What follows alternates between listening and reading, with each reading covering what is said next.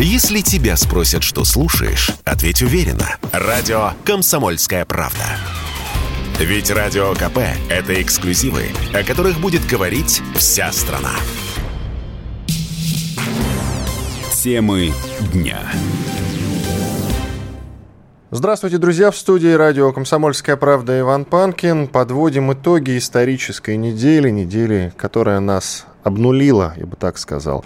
Далее можно сказать много банальностей в стиле «наша жизнь уже никогда не будет прежней», мы входим в новый исторический период. Главное, наше российское руководство вступило в новую фазу, решительную фазу, как я это называю. Делаем все сразу и делаем все быстро. Разумеется, главными темами нашего сегодняшнего обсуждения вот в рамках текущего часа Э, будут такие темы, как объявление частичной мобилизации и, разумеется, референдумы, которые стартовали сегодня на освобожденных территориях. Некоторые, правда, территории э, освобождены уже давно, 8 лет как, но вот, наконец, спустя 8 лет пришли к такому решению, что необходимо их э, включать в состав России. Но все решат вот все решат по итогам этих референдумов, которые будут длиться несколько дней. На связи со мной Георг Мирзаян, доцент финансового университета при правительстве России. Георг, здравствуйте. Да, здравствуйте. И вот опять пошли, знаете, какие э, сомнения. Вот объявил в начале недели Владимир Путин о начале частичной мобилизации, и снова червоточинка просас, э, такая, знаете, про пробегает как бы. Опять полумера. Не находите? Почему это полумер? Я здесь я с вами не соглашусь. Давайте. А, смотрите, на сегодняшний день, да, какие были другие варианты? Объявление полной мобилизации. Что такое объявление полной мобилизации? Это паника, это возмущение относительно того, что на фронт отправляются не готовые к этому люди, ну, фактически пушечное мясо. Это высокие потери и это, соответственно, падение э, поддержки специальной военной операции. Вот к чему сейчас приводит, привела бы полная мобилизация. Вместо этого власть проводит мобилизацию частичную. Заявлено, что отправлять на фронт будут только тех, кто обладает воинским опытом. Но, естественно, это не, сотруд... не те, кто заканчивал военную кафедру, потому что военная кафедра – это читать устав от корки до корки и ни разу не держать в руках автомат, при этом получить звание лейтенант запаса. Все это прекрасно понимают. То есть именно те, кто Э, прошел военную службу. Эм, соответственно, да, мы сейчас видим, конечно, наши дорогие любимые военкоматы к этому абсолютно не были готовы, устроили там палочную систему, но, к счастью, вот это, это редко бывает, власть признала тот факт, что Министерство обороны и здесь плохо отработало, поэтому э, на местах все очень быстро решается, и людей не забревают, а наоборот всех отпускают, кого там нашли ну, не соответствующим новым реалиям.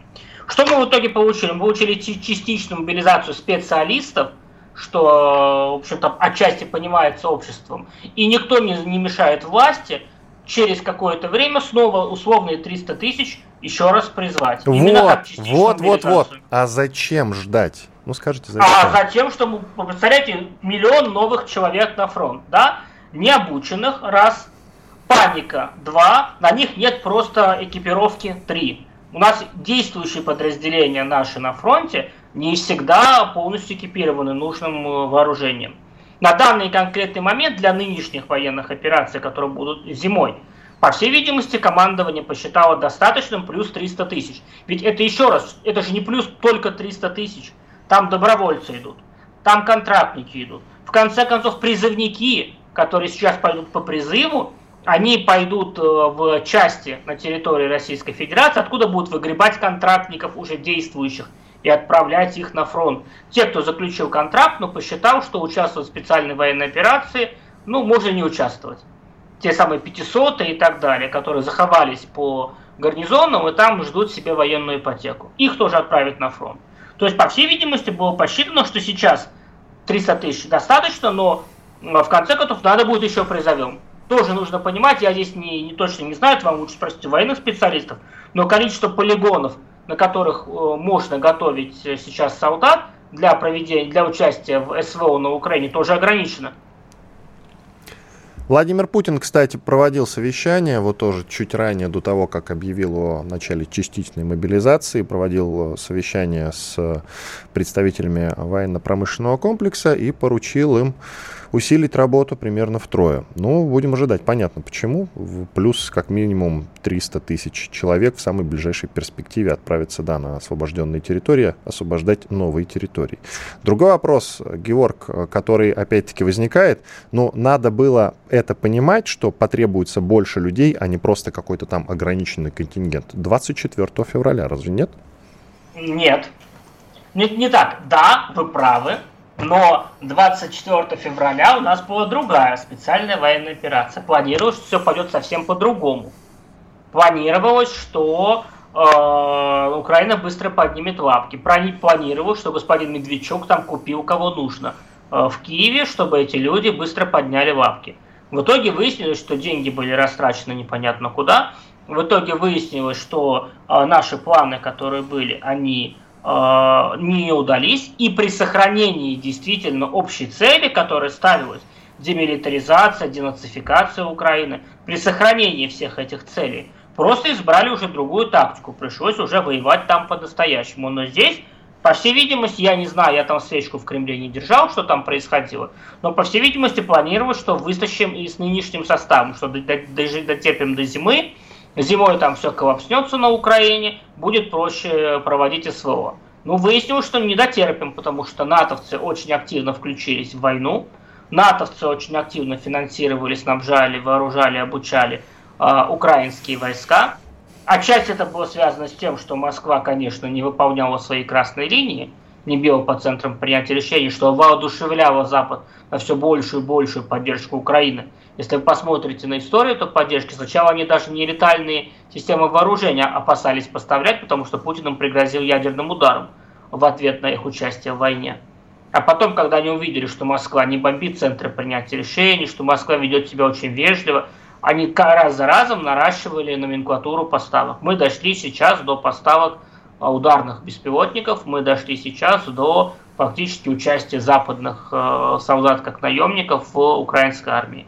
Ну и вот было принято абсолютно правильное, хоть вы абсолютно правильно говорите, запоздалое решение перевести СВО на новый уровень. Вот вы про Медведчука сказали нехорошее, а между тем, я не думаю, что деньги были потрачены непонятно куда. Надо вспомнить э, довольно недавний эпизод, когда Зеленским было сокращено около нескольких сотен сотрудников СБУ в разных регионах, включая своего школьного товарища, который возглавлял все это дело. Он отправил там куда-то, э, куда э, Макар Телят не гонял. Ну, поэтому, соответственно... А, они были обвинены в госизмене, что-то такое вот. Но эти люди должны были проявиться в первые дни нашей специальной военной операции, а не заныкаться по углам и ждать, чем все закончится. Ну вот, кстати, а тут мы тут не знаем. А тут мы вот этого мы не знаем, хоть я Возможно. играю, хоть Возможно. я играю в плохого полицейского, вы в хорошего, но тем не менее я не знаю, а, как там было дело. Но по мне так, может быть, деньги были потрачены вовсе и не непонятно куда, а понятно куда. Главное, кстати, из заявления заместителя председателя правительства России Дмитрия Чернышенко по вопросам о частичной мобилизации. Надо почаще об этом говорить, потому что до сих пор еще, хотя много трубят, но не все слышали. Появилась горячая линия 122. Вот набираете сегодняшнего дня, она задействована на всей территории России для решения вопросов по частичной мобилизации. Также ответы на вопросы по частичной мобилизации можно будет получить на сайте объясняем.рф. Меня все равно, Георг, смущает вот это вот постоянное частично, которое у нас э, возникает. И тут вы со мной не поспорите, что его нет. У нас что не проект глобальный, то все равно какой-то частичный. У нас э, группировка ограниченная, мобилизация частичная, понимаете? И даже обмен пленными. У нас обмен пленными 50-55 человек против 200. Я понимаю, а что вот наши, я, я понимаю, что наши один стоит троих. Это, конечно, круто, Нет. безусловно. Но Смотрите, тем не менее. Значит, вы, если вы говорите о пленных, в этой истории как раз мы очень много чего не знаем. Да? Мы не знаем э, допы, которые были к этим пленным. Мы не знаем дополнительные договоренности, которые достигались. А Украина, нет, вот здесь в чем наша проблема, это в том, что мы, как всегда, я уже как бы устал ругаться, просто констатирую факт. Мы, как всегда, не отработали в информационном э, э, пространстве. Ну, не мы с вами, естественно, а те, кто должен его отрабатывать, то есть государственные информационные службы. Э, Украина в итоге первая отработала историю с пленными, Украина создала картинку, Украина представила все эти истории с пленными в нужном ей свете, и в итоге россияне, которые хотели понять, что происходит, но не видели никакой официальной реакции Министерства обороны, они шли читать украинские ресурсы, что там было с пленными. И Украина им внушила мысль, что господина Медведчука обменяли на 200 человек. То есть мы, мы сдали 215 условно террористов, включая азовцев. Которые запрещены 50... в России, важно это проговаривать. Да. 55 наших плюс э, Медведчука. В итоге математика, типа 50 на 50, остальные почти 200 это обменяли на Медведчука. Ну, один к четырем даже. Круто. Скорее всего, было не так. Скорее всего, было 50 на 200. Медведчук пошел в довесок. А, соответственно, какие-то еще дополнительные соглашения к этим пленам были заключены. Я не знаю, какие дополнительные соглашения. Сейчас разные люди мусолят разные темы мы посмотрим в будущем. Но тот факт, что Министерство обороны четко эту ситуацию, опять же, не объяснило людям сразу, они потом объяснили, объяснили правильно, что действительно они абсолютно правы, 55 наших вернулись домой, никто не смеет критиковать а, то, что за них отдали 200 террористов, тем более, если я сейчас правильно понимаю Эрдогана, все эти 200 террористов сидят в Турции, не только руководство Азова, но и эти террористы сидят сейчас в Турции. Я так понял, Эрдоган, опять же, никто об этом ничего не говорит, это понятно, тут, видимо, секретно, но что-то не подсказывает, что были достигнуты какие-то соглашения, что это именно экстрадиция. Они не вернутся воевать, а наши ребята могут вернуться воевать. Давайте паузу посчитать... сделаем. Во-первых, они уже сами говорят, что пойдут снова воевать против русских. Иван Панкин и Георг Мирзаян, доцент финансового университета при правительстве России. Через две минуты продолжим. Оставайтесь с нами. Радио «Комсомольская правда». Только проверенная информация. Темы дня. Продолжаем итоги исторической недели. В студии радио «Комсомольская правда» Иван Панкин. На связи по скайпу Геворг Мирзаян, доцент финансового университета при правительстве России. Геворг, вы как мне передали, не расслышали, не поняли смысл сказанного мною в конце о том, что иностранные наемники готовы вернуться на фронт. Так об этом заявил начальник главного управления разведки Украины Кирилл Буданов. Его слова, половина освобожденных иностранцев уже в аэропорту выразили желание вернуться на Украину, чтобы продолжить участие в боевых действиях. Пожалуйста. Ну, опять же, если я правильно понимаю, э, эти люди сейчас находятся на территории Турции, нет? Но на территории Турции находятся э, азовцы, запрещенные в России. Вот эти все колыны, волыны. Колыны, убойные, волыны Да, и... убойные мерзавцы. А иностранные наемники вполне себе могут поехать сейчас э, продолжить воевать. Нет, наемники могут, украинские террористы не могут. Они ну, гости Эрдогана, как сказал там Эрдоган. Ну, когда-нибудь они Эрдогану надоедут, как вы понимаете.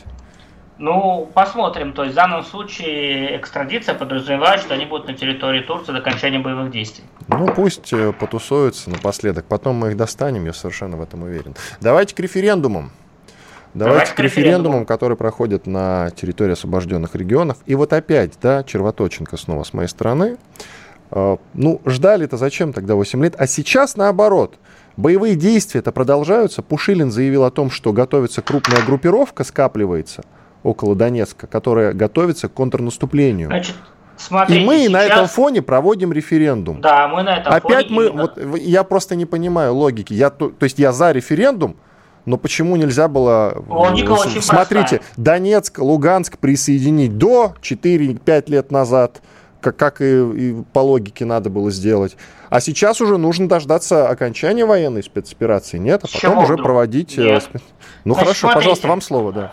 Логика следующая. 4-5 лет назад присоединять Донецк и Луганск не хотели, во-первых, потому что еще надеялись реализовать Минские соглашения. Во-вторых, э, ДНР и ЛНР не были полностью освобождены. Менее половины территории обеих республик было фактически де-факто независимым. Остальные, а сейчас полностью освобожден только Луганск. Остальные, остальные территории находились под контролем Украины. Сейчас, когда э, идет наша специальная военная операция, план был примерно такой, что сначала все освободим, потом проведем референдум. Случилось две очень неприятные вещи. Первая неприятная вещь – это успешное контрнаступление Киева в Харьковской области, после которой, э, особенно после наших заявлений так называемом плановом, плановой, подчеркиваю, перегруппировке войск, очень многие граждане, в том числе в Херсоне, в Запорожье, и даже в Донецке, из Донецка мне писали, все они э, очень сильно занервничали, что у них тоже пройдет плановая э, перегруппировка. И в этой ситуации необходимо было им внушить, им объяснить, им доказать, что Российская Федерация от них никуда больше не уйдет. Поэтому был там проведен референдум. Второй важный момент – это позиция Запада. А, кто-то в Кремле, по всей видимости, еще надеялся что-то где-то о чем-то договориться. Да? Мы не присоединяли ЛНР и ДНР, и, а также Запорожье и Херсон для того, чтобы не переступать через некую красную линию, после которой переговорный формат в предыдущем. Варианте просто лишал, ну, просто исчезал, его больше не было. Потому что если Путин после этого вел бы какие-то переговоры с Украиной об этих территориях, он бы прямо нарушал Конституцию Российской Федерации, запрещающую вести переговоры о территориях Российской Федерации. А, в этой ситуации э, Запад, посчитав, что мы, особенно после Харьковского контрнаступления, слабы, выставил, выкатил нам целую кучу ультиматумов, после которой стало понятно, что каких то серьезных переговоров сейчас не будет, смысла у них нет вести, и мы резко подняли ставки. Мы сейчас их присоединяем, выводя их из переговорного формата, а дальше будем говорить либо о дальнейшем распиле Украины, либо ни о чем не будем говорить. Ну, потому что, еще раз, мы фиксируем некую точку, мы демонстративно пересекаем красные линии. Поэтому вполне себе сейчас правильное решение было сделано провести референдум в режиме ошпаренного ежика. Не более того, подчеркиваю, а, часть территории, вы правы, часть территории Донецкой э, области, ДНР в данном случае, и Запорожской области, часть территории, они находятся под оккупацией Украины. Если эти территории входят в состав Российской Федерации, они будут освобождены. Тут без вариантов. Мы не можем закончить войну с оккупированными нашими территориями. Еще раз, Конституция запрещает отдавать кому-то наши территории. Что, что по поводу из-за войны, что без войны, без, без разницы. Запрещено.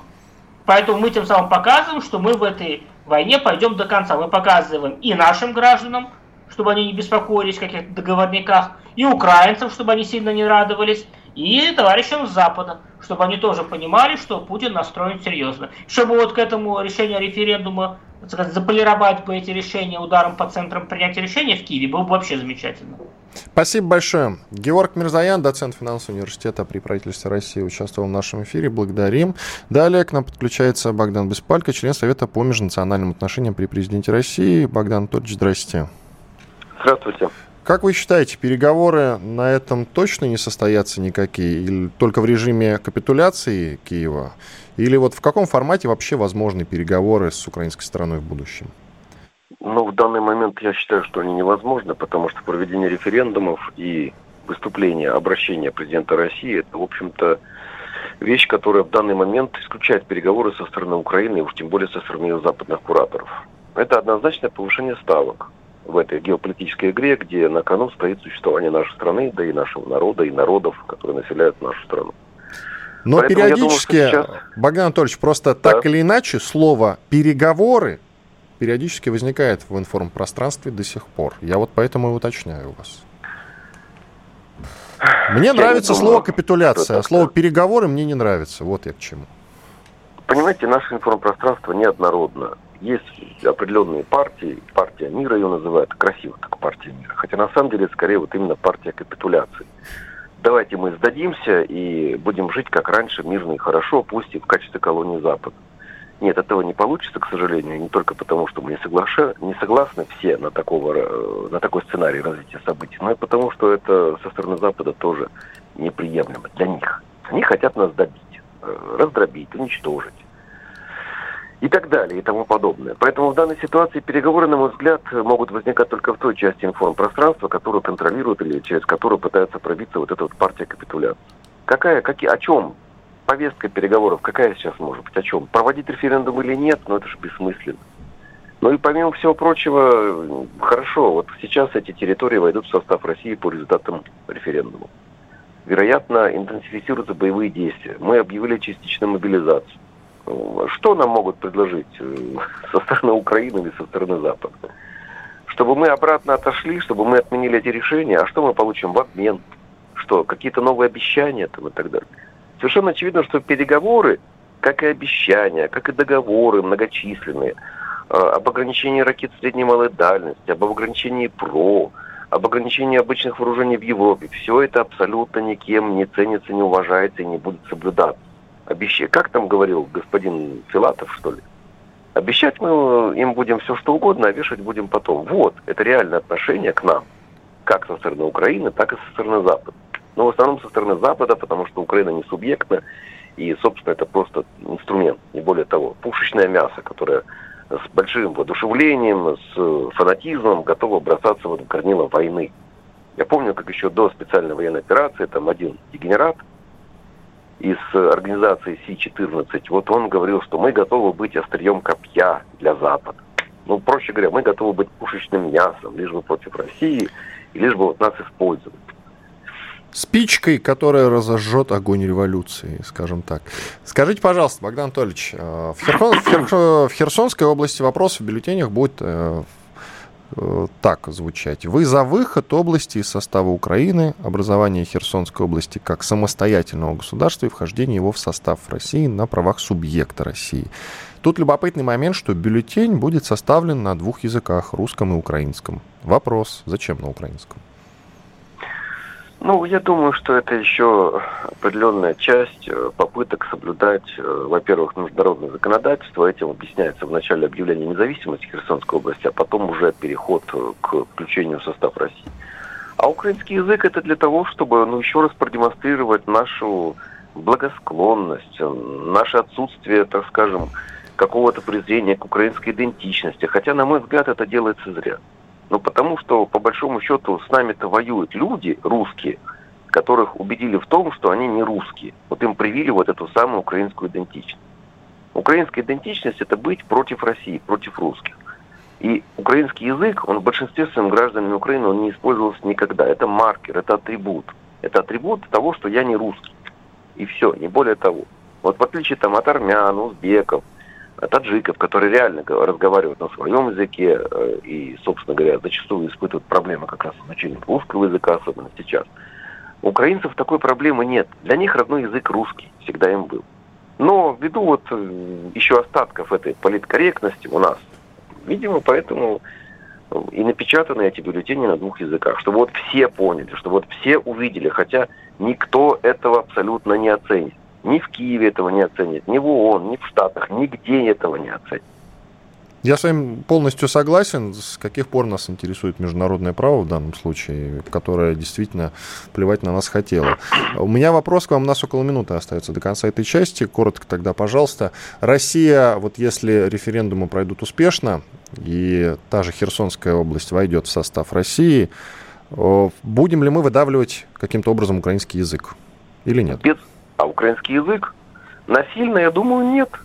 Для того, чтобы украинский язык э, ушел, достаточно просто устроить э, условия, где русскому языку ничего не будет препятствовать. Все. Спасибо. В Крыму, в Крыму, например, там сейчас, не знаю, 200 или 300 человек только. Спасибо большое. Богдан Беспалько, член Совета по межнациональным отношениям при президенте России, был с нами на связи. Я Иван Панкин. Делаем небольшой четырехминутный перерыв. После полезной рекламы и хороших новостей продолжим. Вы слушаете радио «Комсомольская правда». Радио, которое не оставит вас равнодушным. Знаете, как меня спрашивают, а вот когда вы проезжаете мимо поста полиции, вы потом мигаете? Предупреждаете, что там милиция? Я говорю, конечно, мигаю. Вы не поверите, я мигаю даже там, где полиции нет. Пусть нормально ездят все сволочи. Темы дня. Снова здравствуйте, друзья. В студии радио «Комсомольская правда» Иван Панкин. Мы подводим итоги этой исторической недели. К нам присоединился Иван Скориков, политолог, руководитель отдела Украина Института стран СНГ. Здравствуйте, Иван. Добрый вечер. Только что я говорил с Богданом Беспалько, среди прочих вопросов, у меня к нему был такой. Вот в Херсонской области вопрос в бюллетенях на референдуме звучит так. Вы за выход области из состава Украины, образование Херсонской области как самостоятельного государства и вхождение его в состав России на правах субъекта России. Тут любопытный момент. Бюллетень будет составлен на двух языках, русском и украинском. Как вы считаете, зачем? Зачем вот эта тонкость на украинском? Ну, зачем? Просто поясните, чтобы ну, было понятно. Я лично не являюсь сторонником двуязычие на освобожденных территориях. Это отдельный разговор и, в принципе, протестовал во многих эфирах, рассказывал. Э, когда помните, Министерство просвещения наше э, озадачилось подготовкой нового учебника языка, так называемого, классического. Вот. А, собственно, язык является одним из маркеров идеологии украинства, и поэтому, если есть язык, значит, есть нация, значит, есть и сепаратизм украинский. А, поэтому я лично не являюсь сторонником, но я могу вам объяснить логику, почему это происходит. А давайте ну, после, а давайте после поясните логику после того, как я вот такой момент э, в ваш заход добавлю. У нас в Чечне, например, говорят в том числе и на чеченском языке. У нас вообще много где на территории России говорят на своих языках. Понимаете, в чем нюанс? И да. ничего плохого в этом нет. Нет, тут есть э, все-таки большая разница. А, если мы понимаем украинство как идеологию, построение идентичности от противного, от всего русского, то, соответственно, и язык является маркером принадлежности к именно этой идеологии. А чеченцы не строят чеченские нацию от противного, против русских там, чукчи, татары и так далее. Украинцы, к сожалению, именно так строят. И, в принципе, я бы ответил словами автора украинского языка, филолога, историка середины 19 века Пантелеймона Кулеша, одного из членов, кстати, Кирилла Мефодьевского братства вместе с историком Костомаровым и э, великим Кобзарем украинского народа Шевченко. Так вот, э, некогда украинофил Кулиш заявил, что он создал свою азбуку Кулешовку для того, чтобы облегчить доступ к Библии простого населения, малороссийского крестьянина. Но когда он увидел, что его Кулешовку, его азбуку сделали знаменем антирусского украинства в Галиции на тот момент, а ведь тогда и в Галиции жили русские, никто там себя украинцами не называл, кроме сторонников антироссийской направленности а, австро-венгерского правительства, то он прозрел и сказал, что я первый запретил бы эту мову. Это сказал автор, собственно, украинского языка. И после этого написал трехтомник о воссоединении исторической России. Исчерпывающий. Иван, ну вот э, я смотрю на картинку, да, с вами по скайпу, рядом с вами стоит какой-то постер, украинскими буквами написано Киев, и ничего, вас не воротит. Но вы, да нет, вас, вы, в принципе, просто не правы. В украинском языке на конце Э, твердого знака нет. Это Киев написано на дореволюционном шрифте, а внизу подпись вы не видите. Россия, а, да. 1904 год. Поэтому это замечательная карта из прошлого, из начала прошлого века. А, ну все, хорошо, да, принимается. Я действительно так по картинке. По картинке да. я так и не понял. Ну ладно, хорошо. То есть мы будем дискриминировать тех людей, которые сейчас будут, которые прямо сейчас вот вопрос решается о вхождении в состав России. И те, кто хочет говорить на украинском языке, они все-таки так или иначе 30 лет прожили на территории э, Украины и будут подвергаться дискриминации. Правильно ли я вас понимаю? Ну, ну если вы хотите называть это нет, ну, дискриминацией. нет, давайте вместе с вами определимся, как давай, это будет давай, выглядеть. Смотри. Смотрите, можно это назвать положительной дискриминацией в объяснении процесса рерусификации.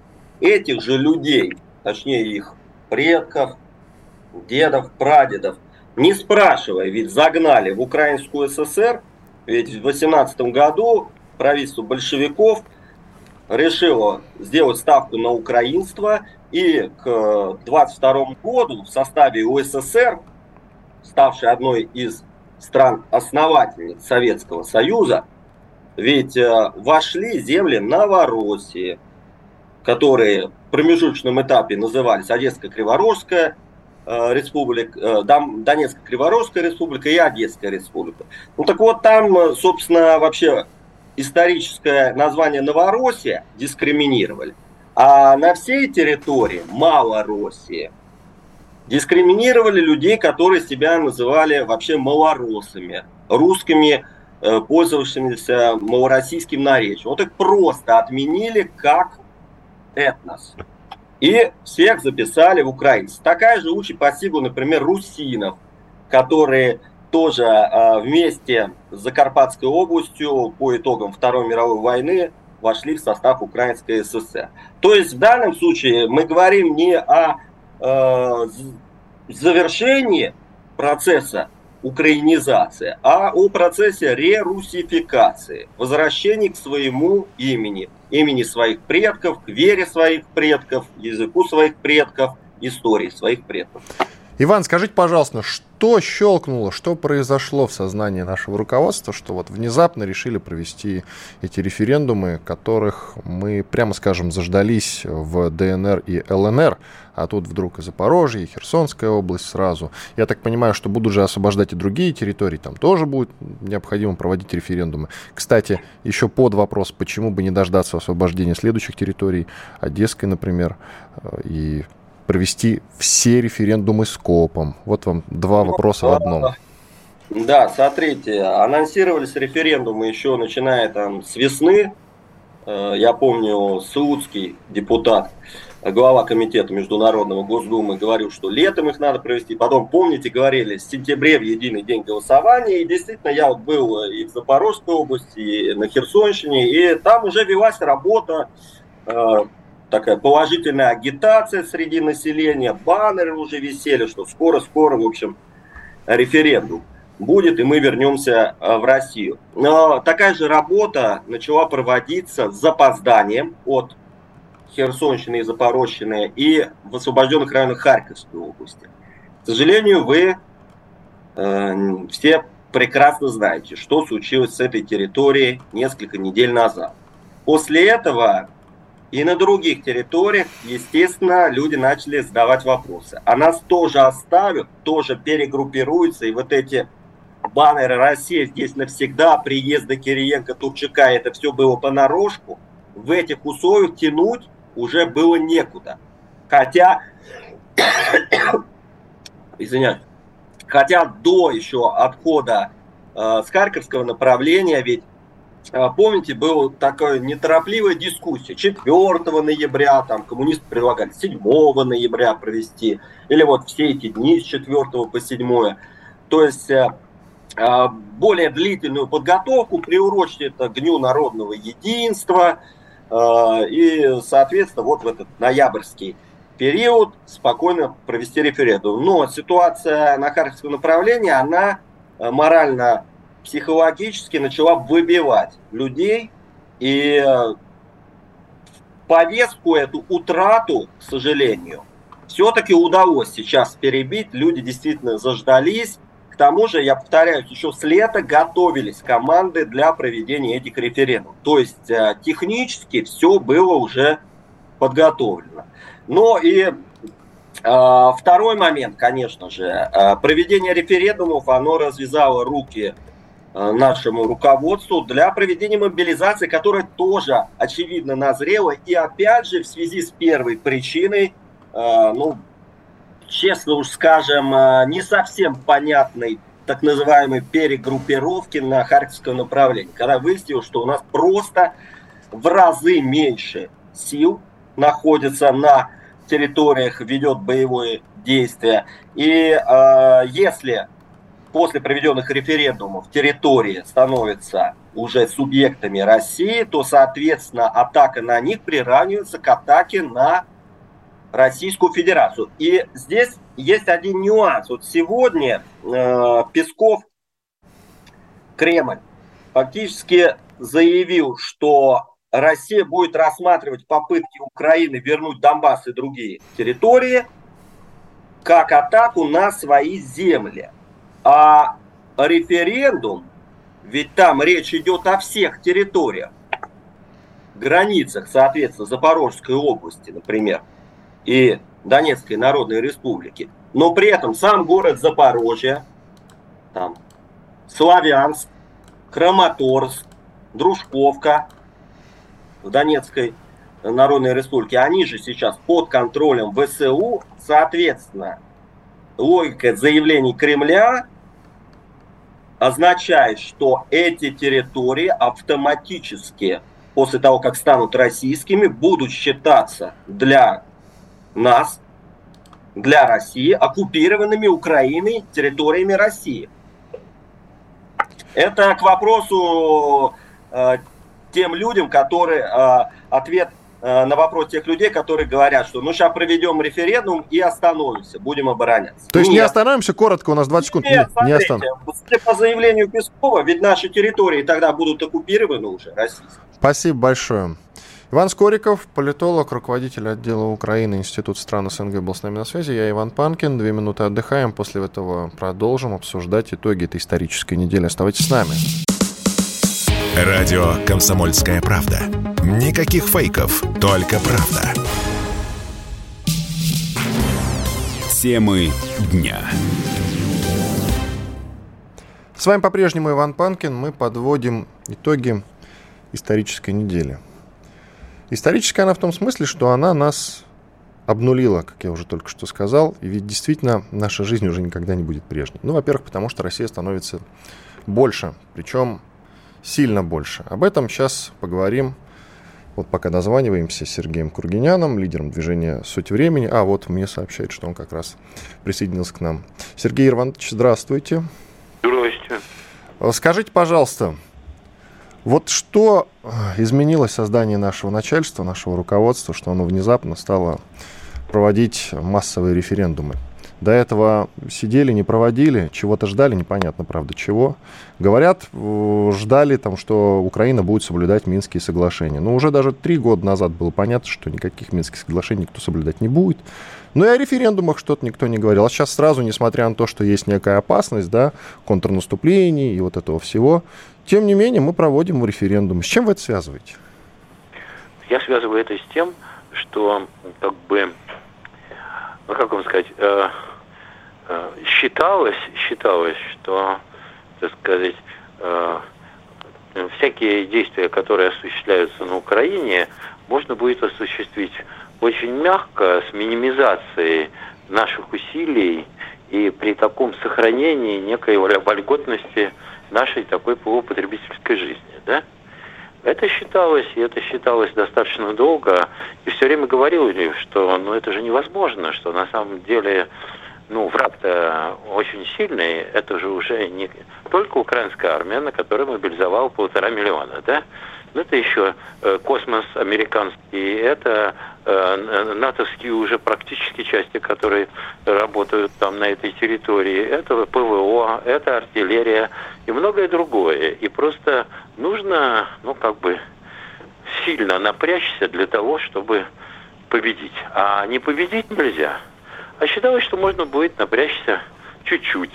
Сама эта концепция ограниченного контингента, о которой говорилось, да, я все спрашивал еще в Афганистане, когда ввели ограниченный контингент. А чем он ограничен? И почему он, собственно, должен быть ограничен?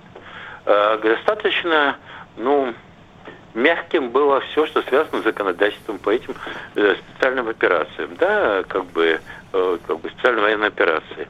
Это совсем не то же самое, что как бы существует, когда, ну, дерешься всерьез, да?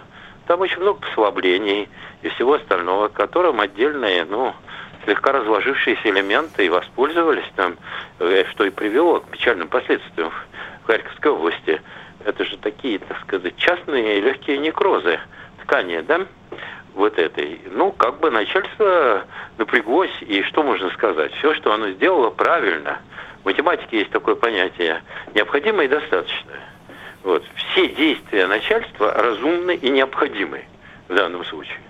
Все, все правильно, все хорошо, и особенно с референдумами, но чтобы хотя бы люди на этих территориях не думали, а когда типа их кинут, в какой игре их разыграют, какие очередные там дела будут совершаться с тем, чтобы, так сказать, осуществить какие-нибудь размены, очень это правильно, очень хорошо. То, что объявили хотя частичную мобилизацию, тоже хорошо. Вроде бы все действия необходимые, разумные.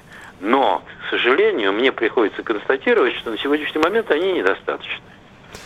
Сергей Иванович, тут еще вот очень важный момент. Почему мы всегда думаем задним числом, почему не подумать, не подумать наперед? И мобилизация напрашивалась уже давно, э, хоть и частичная, и референдумы напрашивались уже давно. Мы все равно приходим к этому через какое-то время, Система к этому пониманию. Такая, понимаете? Система такая, Иван такая система, она другая, она была создана и для прямо противоположного тому, что сейчас надо делать она вся другая, понимаете? Она вся, ты будем, мы будем петь, будем гулять за тебя, Родина-мать она вся потребительская, она вся спокойная, она благополучная. Говорил с 91 -го года, было мне ясно, и говорили всем, что никто этой России не будет давать так жить. Не будет. Это как бы 91 год, это первая фаза ликвидации государства. Это государство не нужно этой мировой системе западной. Она занимается последним уничтожением. Нет, мы будем с ним дружить. Нет, это наши партнеры. Нет, мы должны войти в западную цивилизацию. Да? Ну так это и было сделано, елки. Под эту концепцию э, Сердюков уничтожал кадровые центры развертывания нашей армии под эту концепцию была уничтожены высокие технологии. Теперь говорят о том, что нужно сделать импортзамещение в оборонном комплексе. Вы думаете, это так просто? Под эту концепцию, так сказать, э, этой большой бензоколонки говорили, что все купим. Чуть было Мистрали не купили. Потому не купили, что не дали их купить, да? А вот купили бы их в облака, да, сейчас. Замечательная была бы система. Вся система мыслит категориями вхождения в Запад – она была для этого создана. Она красавица система под эту идею. Только идея-то оказалась невыполнима. Теперь говорят, а они перебесятся и потом к нам вернутся. Они никогда не перебесятся. Неправильно понимали их, считали, что они расслабленные. А они не расслабленные. Это волки, понимаете? А здесь готовили овец специально готовят, пока Украина тренировала волков, и как бы эти накачанные наркотиками, так сказать, обезумевшие части бандитов не поперли, э, в Харьковской области, никак не понимали, что овца не может этому противостоять. Нельзя по этому поводу отвечать «бе», «бе». Это невозможно, это волчий вой. И поэтому все, что готовилось, оно все мыслит другими категориями оно постепенно переходит на это. А как бы считалось, что, а что, вот система такая, а мы ее повернем, она будет назад работать. А она не работает на, таким способом. Ее надо менять всю э, так сказать, для того, чтобы победить в этой войне, а не победить в ней нельзя. Нужно уже не сроки вводить за дезертирство, а расстреливать перед строем. Уже пора. Просто никто не хочет понять, какие действия нужно осуществлять в час беды. Вопрос не только в том, сколько мобилизовывать, вопрос в том, как развертывать, каким оружием вооружать, а самое главное, как инвентаризировать, понимаешь, как инвентаризировать все это. Там есть отличные ребята, прекрасные есть войска, военные соединения, просто замечательные. Но их же нужно выявлять, находить, им нужно помогать, а какие-то участки гнилые убирать. Надо как бы вернуться к концепции большой конвенциональной войны. Сразу там вопли о ядерном оружии. Мы что, все использовали, что ли, что у нас есть другое? Зачем в эту ловушку лезть? У нас есть столько оружия, что если мы его используем все, прекрасно мы разберемся. И все об этом спрашивают. А речь идет о том, что минимальным путем этот хвост все время рубят мелкими кусками. И нельзя не приветствовать. Главное, что можно приветствовать, это то, что ясно совершенно, что наш как бы глава государства не Горбачев, и что он э, как бы перешел Рубикон лично. Все. Значит ли это, это Сергей понятно. Иванович, значит ли это, что теперь все будем делать сразу и вовремя? Нет. Да Эта что ж такое, будет а? совершать ошибки все время. Ну, понимаете же, сами понимаете, во что все равно как будет искажаться мобилизация.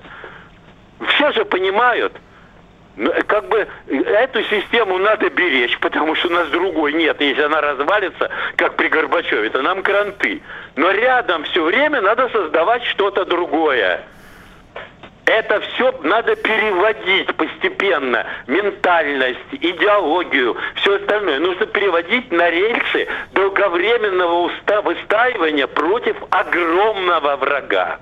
Огромного который не у, э, перебесится, как говорили там, на, там на, наши мидовцы. Это надолго. Это очень Надо, надолго. Я как раз хотел вас спросить, вот да, вся эта ситуация, она надолго получается?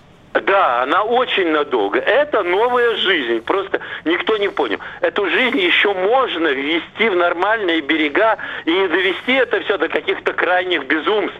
никому не нужных. Но чтобы это сделать, да, нужно опомниться до конца. Нужно увидеть, что эта система была хороша для малых нагрузок, для вхождения с мылом и без мыла в эту долбанную западную цивилизацию, которую так хотелось. А эта теперь цивилизация окрысилась на нас и объявила, что она хочет нашего настоящего уничтожения, полноценного геноцида что никакие капитуляции невозможны, кроме безоговорочной, за которой последует геноцид русского народа, расчленение государства. И каждый, кто думает, что тут есть какие-нибудь полумеры, полный идиот. Все это началось. И, между прочим, то, что Путин перешел Рубикон и референдум, это очень серьезная мера, правда?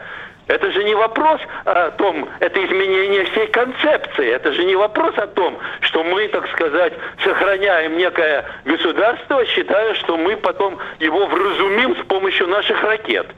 Мы понимаем, что это государство вразумить невозможно что оно тоталитарное, абсолютное. Значит, мы вводим части в российское государство. Это не та концепция, которая заявлялась 24 февраля. Это новая философия. И, конечно, я считаю, что она правильная. Да, но она отнюдь не безиздержечная. И я твердо понимаю, что будут еще более серьезные меры. Спасибо большое. Спасибо вам большое. Сергей Кургинян, лидер движения «Суть времени», был с нами на связи. Ну что ж, что-то вместо вывода. Вот прав абсолютно Сергей Иванович. Необходимо переходить к решительным действиям, потому что все, что происходит, очевидно, это надолго. Вопрос этот нельзя решить по щелчку, нельзя решить в течение пары месяцев. Иван Панкин был здесь, остался доволен. Обязательно вот этот разговор с Сергеем Кургиняном, лидером движения «Суть времени», выложим отдельно на сайте radiokp.ru. До свидания. Дня.